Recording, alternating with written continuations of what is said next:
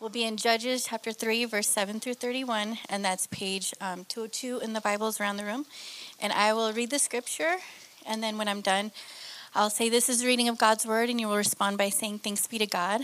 And we respond that way because we're truly thankful that we get to hear God speak today. Judges chapter 3, verse 7. And the people of Israel did what was evil in the sight of the Lord. They forgot the Lord their God and served the Baals and the Asheroth. Therefore, the anger of the Lord was kindled against Israel, and he sold them into the hand of Cushan-Rishathaim, king of Mesopotamia. And the people of Israel served Cushan-Rishathaim 8 years. But when the people of Israel cried out to the Lord raised up a deliverer for the people of Israel, who saved them, Othniel, the son of Kenaz, Caleb's younger brother. The Spirit of the Lord was upon him, and he judged Israel. He went out to war, and the Lord gave Cushan-Rishathaim, king of Mesopotamia, into his hand. And his hand prevailed over Cushan-Rishathaim. So the land had rest 40 years. Then Othniel, the son of Kenaz, died. And the people of Israel again did what was evil in the sight of the Lord. And the Lord strengthened Eglon, the king of Moab, against Israel, because they had done what was evil in the sight of the Lord. He gathered to himself the Ammonites and the Amalekites and went and defeated Israel. And they took possession of the city of palms. And the people of Israel served Eglon, the king of Moab, 18 years. Then the people of Israel cried out to the Lord, and the Lord raised up for them a deliverer, Ehud, the son of Gera, the Benjaminite, a left-handed man. The people of Israel sent tribute by him to Eglon, the king of Moab. And Ehud made for himself a sword with 2 edges, a cubit in length, and he bound it on his right thigh under his clothes, and he presented the tribute to Eglon, king of Moab. Now Eglon was a very fat man, and when Ehud had finished presenting the tribute, he sent away the people who carried the tribute. But he himself turned back at the idols near Gilgal and said, I have a secret message for you, O king. And he commanded silence, and all his attendants went out from his presence. And Ehud came to him as he was sitting alone in his cool roof chamber. And Ehud said, I have a message from God for you. And he arose from his seat. And Ehud reached with his left hand, took the sword from his right thigh, and thrust it into his belly. And the hilt went in after the blade, and the fat closed over the blade, for he did not pull the sword out of his belly, and the dung came out. Then Ehud went out into the porch and closed the door of the roof chamber behind him and locked them. When he had gone, the servants came, and when they saw the door of the roof chamber were locked, they thought, surely he is relieving himself in the closet of the cool chamber. And they waited till they were embarrassed. But when he still did not open the doors of the roof chamber, they took the key and opened them. And there lay their lord dead on the floor. Ehud escaped while they delayed. And he passed beyond the idols and escaped to Seirah. When he arrived, he sounded the trumpet in the hill country of Ephraim. Then the people of Israel went down with him from the hill country, and he was their leader. And he said to them, follow after me, for the Lord has given your enemies, the Moabites, into your hand. So they went down after him and seized the fords of the Jordan against the Moabites, and did not allow anyone to pass over. And they killed at that time about 10,000 of the Moabites, all strong, able-bodied men. Not a man escaped. So Moab was subdued that day under the hand of Israel, and the land had rest for 80 years. After him was Shamgar, the son of Anath, who killed 600 of the Philistines with an ox goad, and he also saved Israel. This is the reading of God's word. Let's pray, church. God, thank you for being the perfect Father. You are faithful even when we turn away from you, time after time after time. You are merciful even when we act like your grace isn't enough. You are loving even when we sin against you with hatred in our hearts. God, you are powerful. You are the Lord and ruler over all things, and we praise you. Thank you for your son, Jesus, our greatest deliverer. Thank you for your patience. God, you chase after us with your arms open, ready to welcome us back to the fold. Help us, Father, to turn to you in our time of need. Help us to lean on your eternal wisdom and trust in your righteous way. Open our hearts and minds to receive your word today. Bless Pastor Kyle as he moves through your holy scripture. In Jesus' name, amen.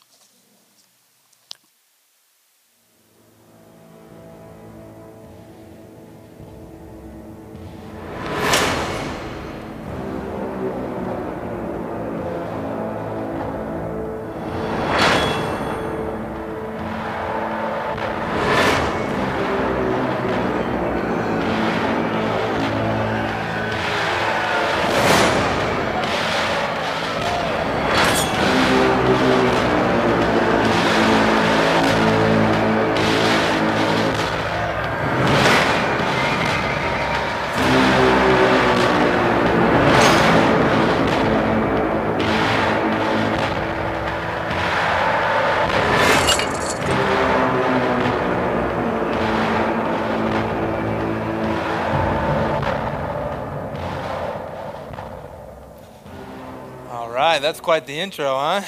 Welcome to church, everybody. Well, good morning. My name is Kyle. I'm one of the pastors, and it's my privilege to be able to preach to you from the book of Judges today, which if you didn't have one open, as you heard, this story is very entertaining. So grab one and open it up to Judges chapter 3 on page 202 on the Bibles we set around the room. And if you're a guest with us, welcome to Living Stones.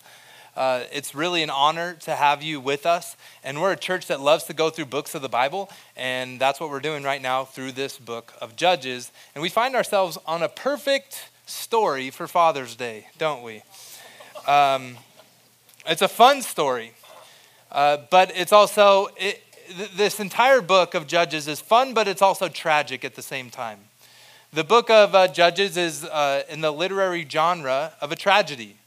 It shows how bad things get when we as humans do what's right in our own eyes. When we try to live like we're the king of our lives instead of God. And that's actually what the Bible defines as sin.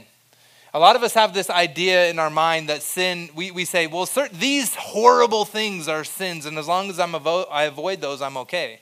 But the Bible goes much further. The Bible says that sin is whenever you live according to what you think is right rather than to what God thinks is right. That's sin. And whenever we start to live as humans according to what is right in our own eyes, whenever we, in a sense, try to follow our heart, it always leads to a downward spiral that ultimately leads to brokenness, death, and destruction. And so that's what this is about. And that's why all of our art, as you can see over here, our artists have done a great job for the series, that when we do what's evil in the eyes of the Lord, when we do what's right in the eyes of ourselves, it always leads to a downward spiral. And so for this book of Judges, we're calling the series, Only God Can Judge Me. And the reason for that is that phrase has a lot of meanings, few meanings. The first meaning is this, as we say the phrase in our culture, only God can judge me, when we're trying to tell other people to stop judging us, don't we?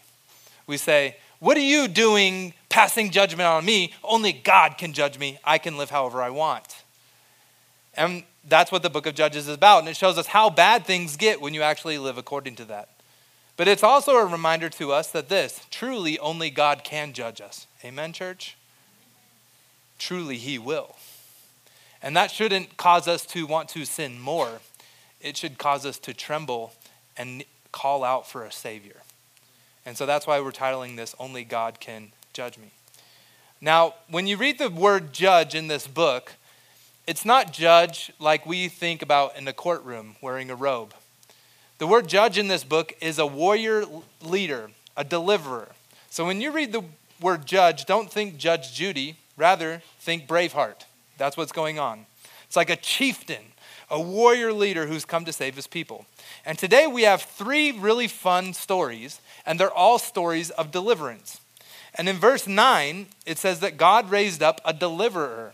And this is a unique word in the book of Judges, and it means a savior. God raised up a deliverer and a savior. The word is literally Moses. God raised up another Moses. And what it shows us is that we need a savior. And I think that this can be very clearly seen in our culture and in the recent phenomenon of our enthusiasm of superhero movies. Over the last decade or so, there's been a bunch of superhero movies that have come out, and they've just exploded. And they're awesome, right? Like Iron Man and all the Marvel comics and DC. It is awesome. And as I was doing a little bit of reading on that this week, I learned that superheroes really became popular in World War II, and then again in the Civil Rights Movement. And that's because in those two times of history, we knew that we needed salvation beyond ourselves.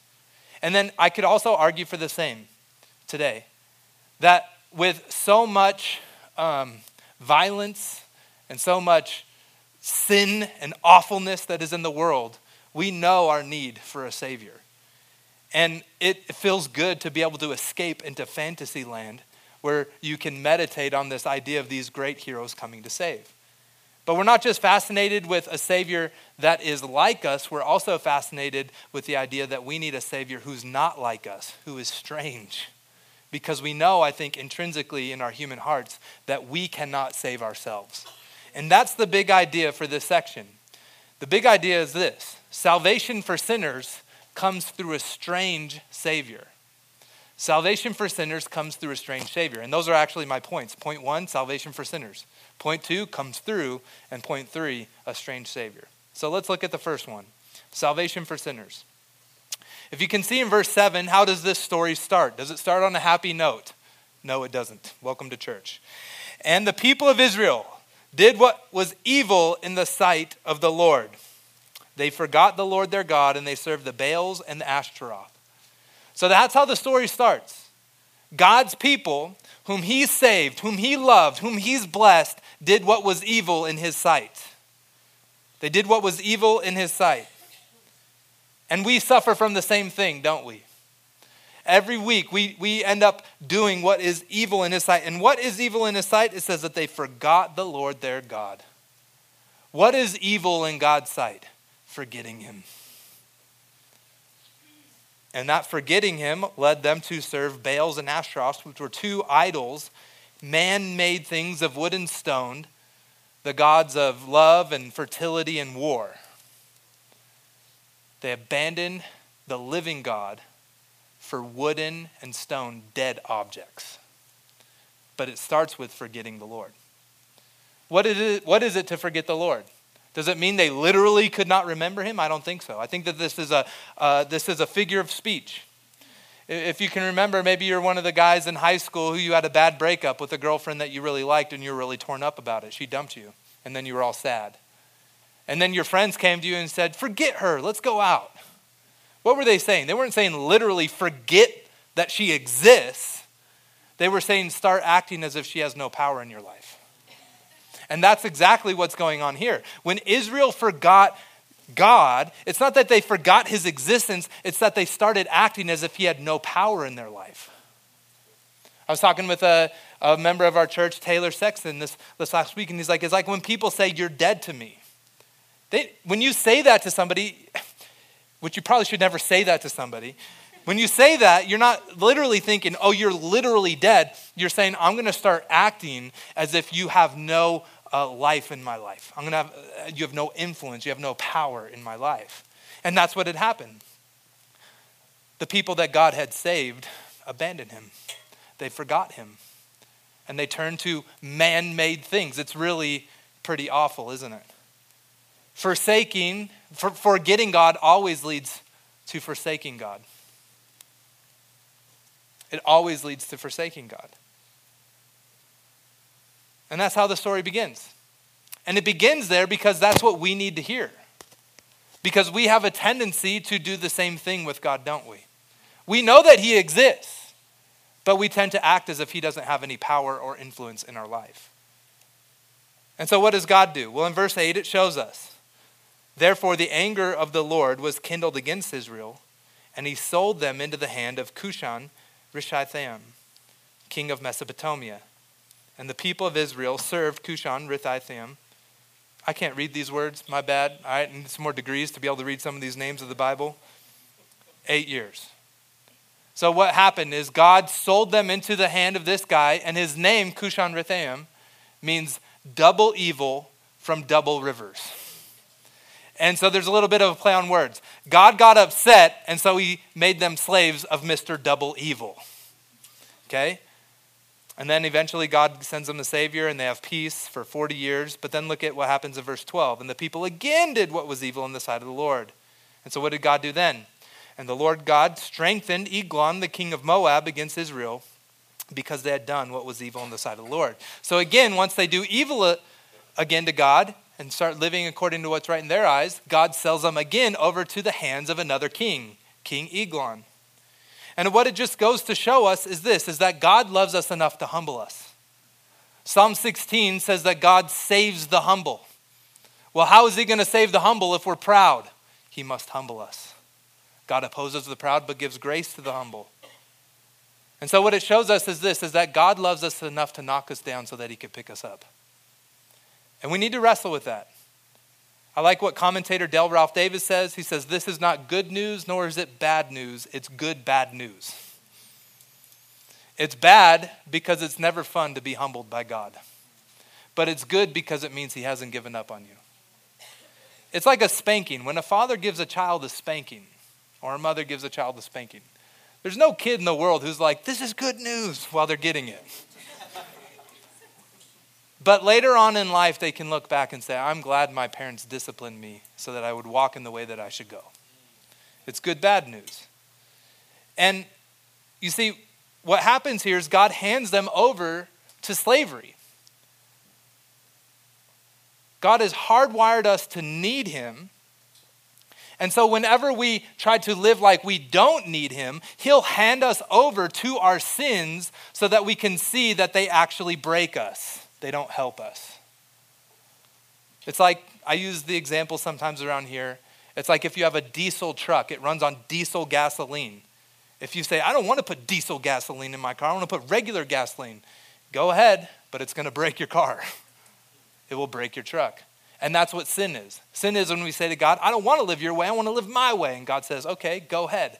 And you'll see how it works for you. It'll break you. Living your way instead of his way will break you. Following your heart instead of his heart will break you. And God loves you enough to sometimes allow you to go down that path so that you can see how much you actually need him.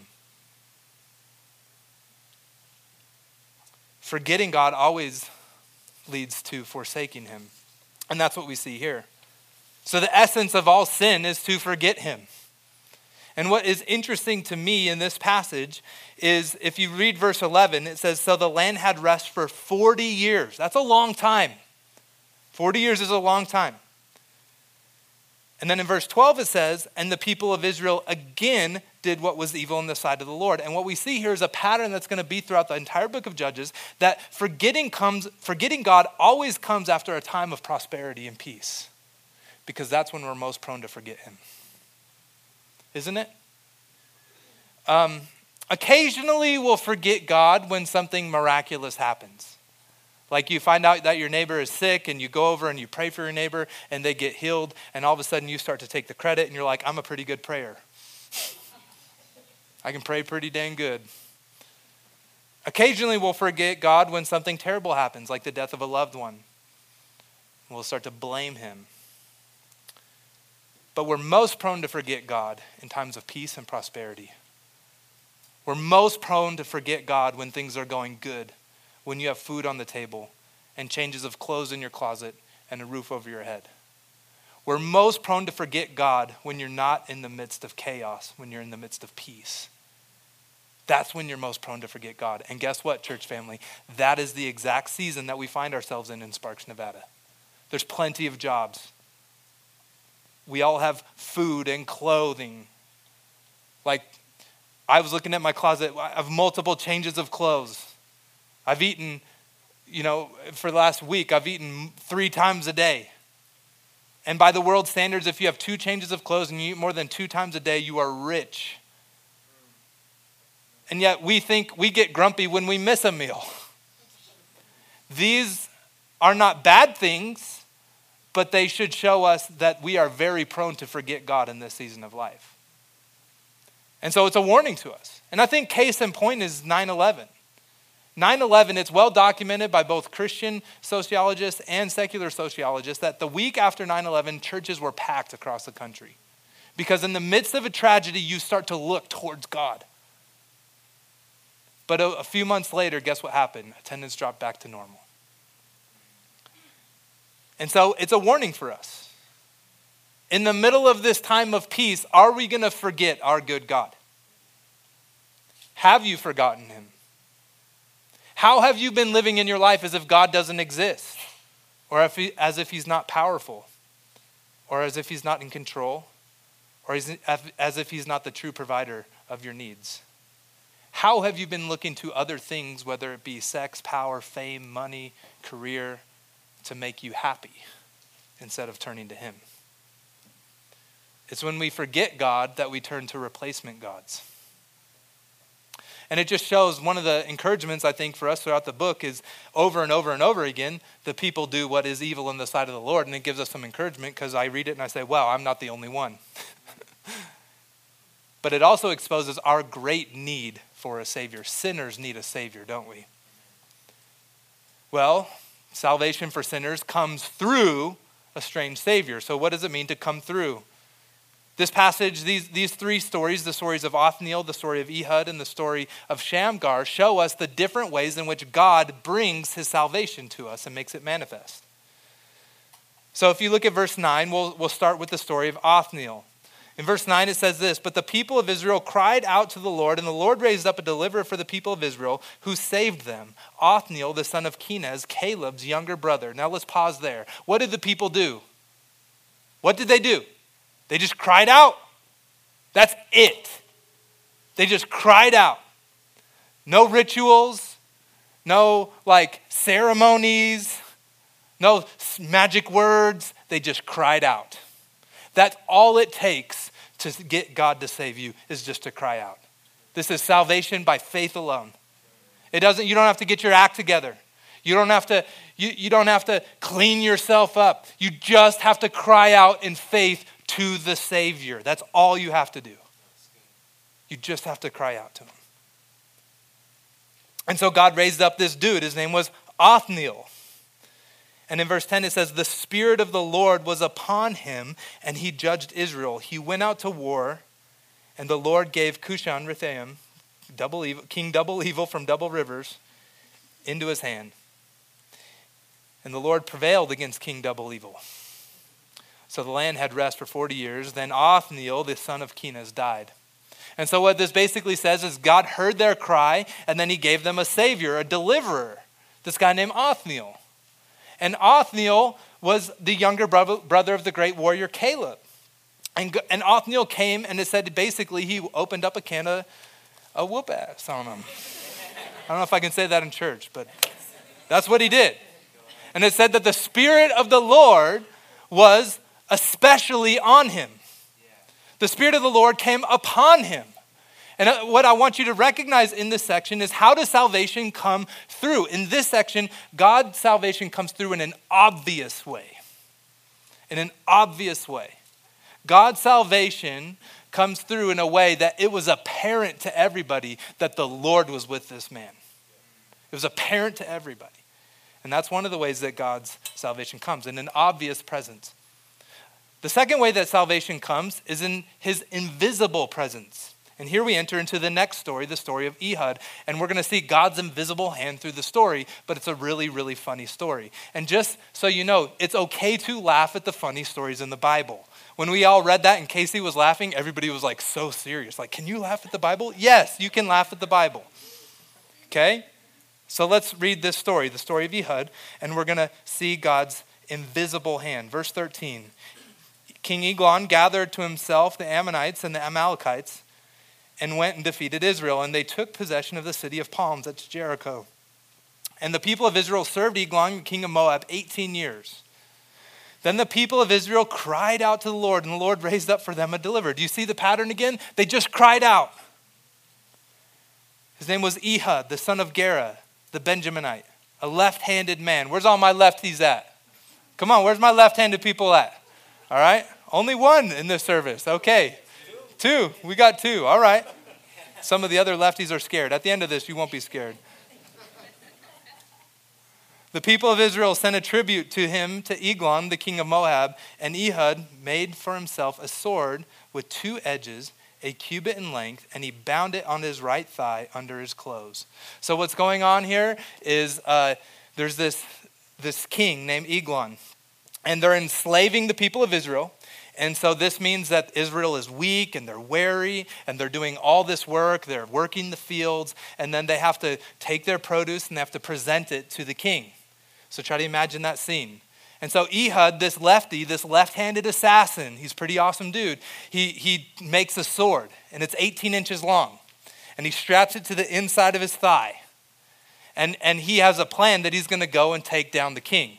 And so as you're reading this, if you put yourself into the sandals of an Israelite slave, you should be reading this with excitement in your heart, saying, finally, somebody will stand up to this oppressive king. And look at what he does in verse 17. "And he presented the tribute to Eglon, king of Moab. Now, Eglon was a very fat man." Pause there.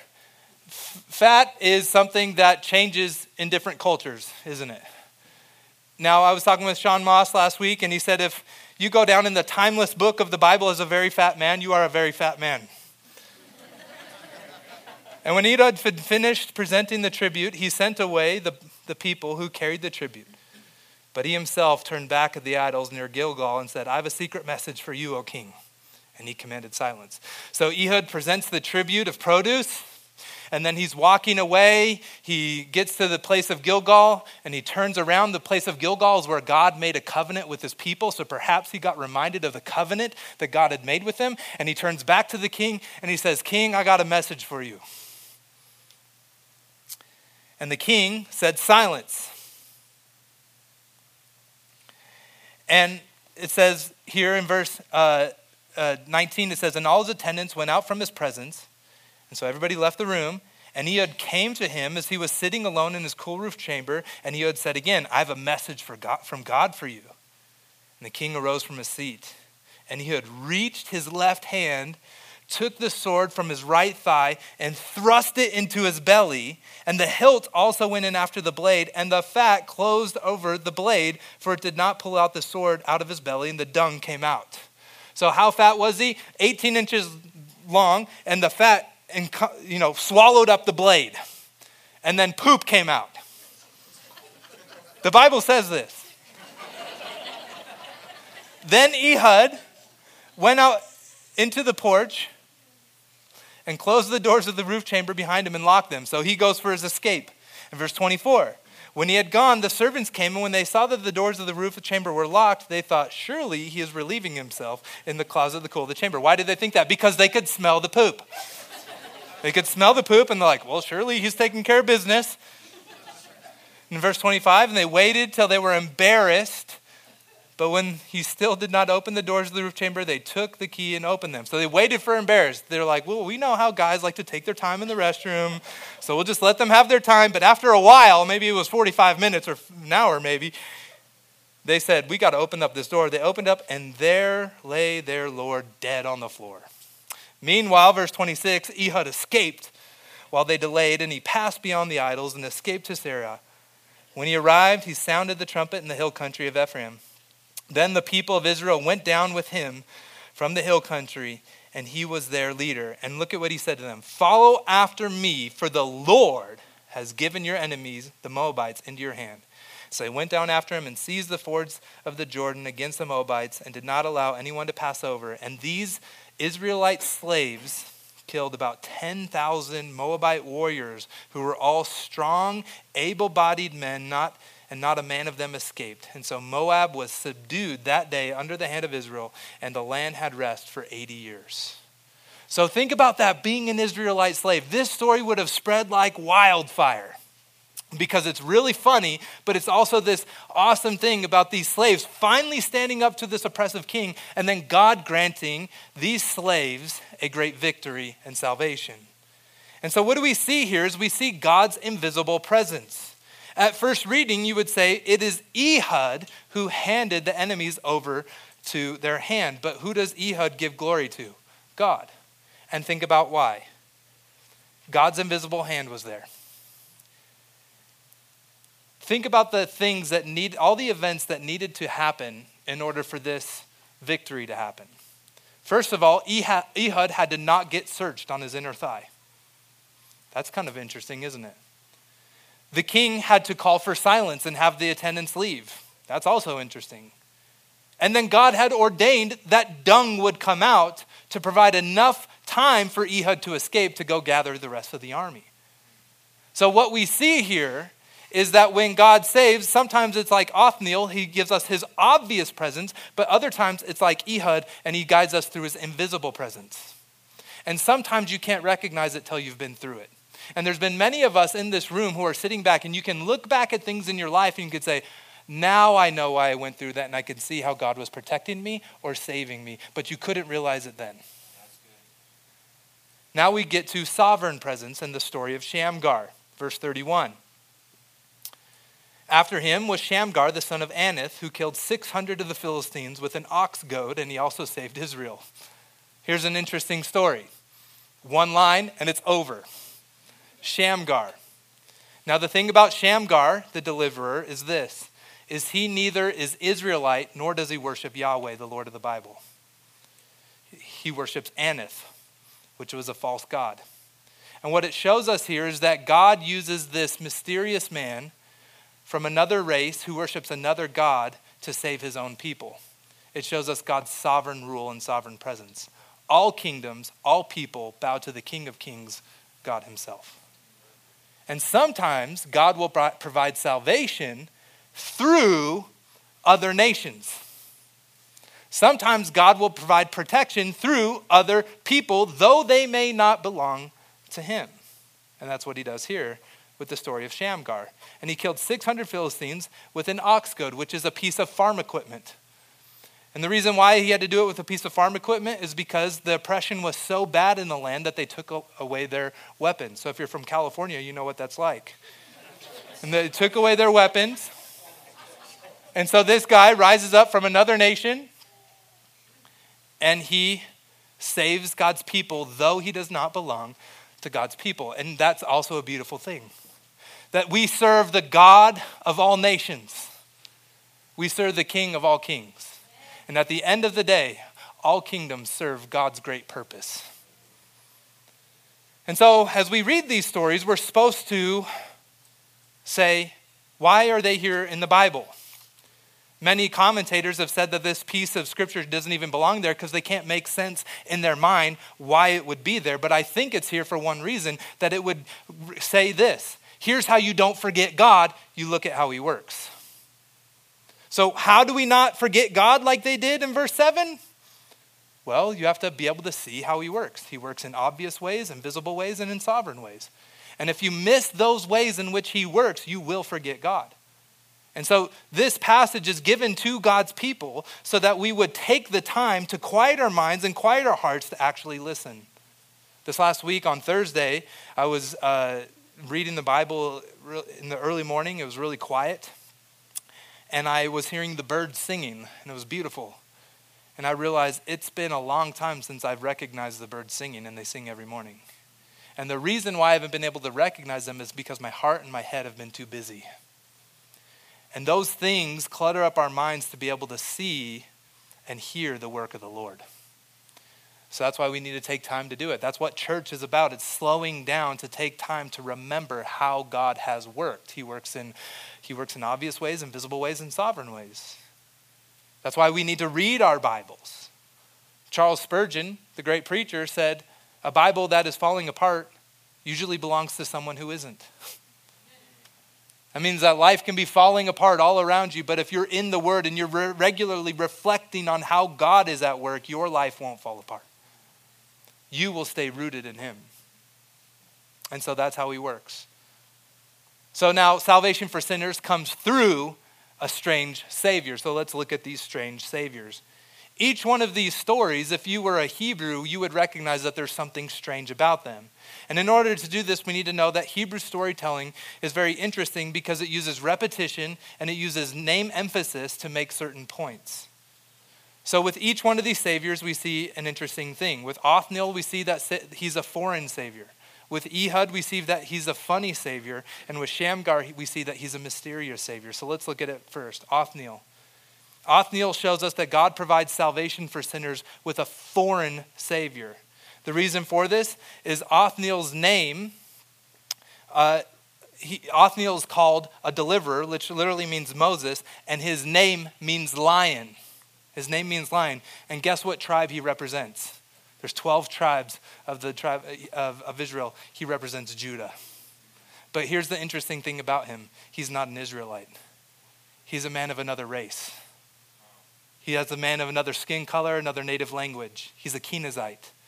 And God says in Genesis 15 that the Kenazites were living in the land of Canaan. They were actually, he was somebody who would have been an enemy, but he decided to worship God instead. And so what it shows us is we have this foreigner providing salvation, and it's not the way that the Hebrews would have written the script. The Hebrews would have never written the script for a foreigner, a man of another race, to provide the first salvation, but yet this foreigner is called the Lion of Judah. Then we have the funny salvation, don't we? With Ehud. Now, this story is intentionally written to be funny for a handful of reasons. First of all, it says that Ehud is left-handed. Now, a lot of commentators say that this is because his right hand was deformed. I don't think that that's the case, because in Judges chapter 20, you read about 700 warriors who were left-handed from the tribe of Benjamin. And it says that they were so good at slinging a stone from a sling that they wouldn't even miss a rabbit. And so what it likely means is that Ehud was bad. Like, this dude was like a Navy SEAL, ambidextrous warrior. He's a left-handed assassin. It's like it's saying, this is the southpaw dude. He comes in, he can fight regular, and he can fight southpaw. He's the left-handed assassin. Now, here's the funny thing. He's from the tribe of Benjamin, and guess what Benjamin means? Right-handed. So he's the left-handed assassin from the right-handed tribe. And the whole story is written to make you laugh. So we have the left-handed assassin who's just this tough Navy SEAL sort of dude, and he goes up against this king who says is very fat, and King Eglon, and guess what his name literally means? Round cow. So we have the left-handed assassin going up against the round cow. Who do you think's going to win? And then they just go through, and then even as you're reading it, when you get to the point where he says, I have a secret message for you, O king. If you were a Hebrew, you would laugh, because you know what that secret message is. It's attached to his inner thigh. He's going to take out that dagger and he's going to stick it into his stomach. That's the secret message, that God slays the kings of this world to deliver his people. So it's a funny salvation. No wonder this story is written for us, because it must have spread like wildfire. And then the last one is a mysterious salvation. Nobody knows where Shamgar comes from. We just know that he worshiped this other god. Nobody knows what his name means, but we know that he was a mighty warrior who, in all these other instances, they got armies to defeat the enemies, but in this instance, Shamgar single-handedly defeated God's enemies. So we have this mysterious warrior single-handedly defeating God's enemies to save his people. So it shows us here that when God brings salvation, he does it through a strange Savior. And doesn't it set the stage for the strange Savior that's to come, named Jesus Christ? You see, Jesus, you're supposed to read these and say, wow, this is what it's going to look like. And when you read the story of Jesus, you should say, wow, Jesus is the greater and truer Othniel. Jesus is the greater and truer Ehud. And Jesus is the greater and truer Shamgar. Jesus is the greater and truer Othniel, not because he represents the tribe of Judah, because he really is the Lion of Judah. Yeah. And guess what? He too comes from a foreign land, not from earth, but from heaven. And it shows us that salvation could never come from earth alone, because it doesn't matter how hard we try, we will never, ever, ever be able to save ourselves. We're that corrupted with sin. We need a foreign Savior, and Jesus is that foreign Savior. He's also the greater and truer Ehud, isn't he? Who provides a sort of funny or foolish salvation that is often laughed at by the world, but is rejoiced at by Christians. Nobody would have guessed that God would come to his people and be born in a manger. And certainly nobody would have expected to see him on a cross.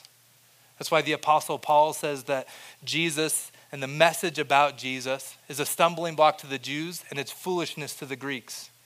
It's a stumbling block to the Jews because it means that you can't earn your way to salvation. You need God to become a child for you.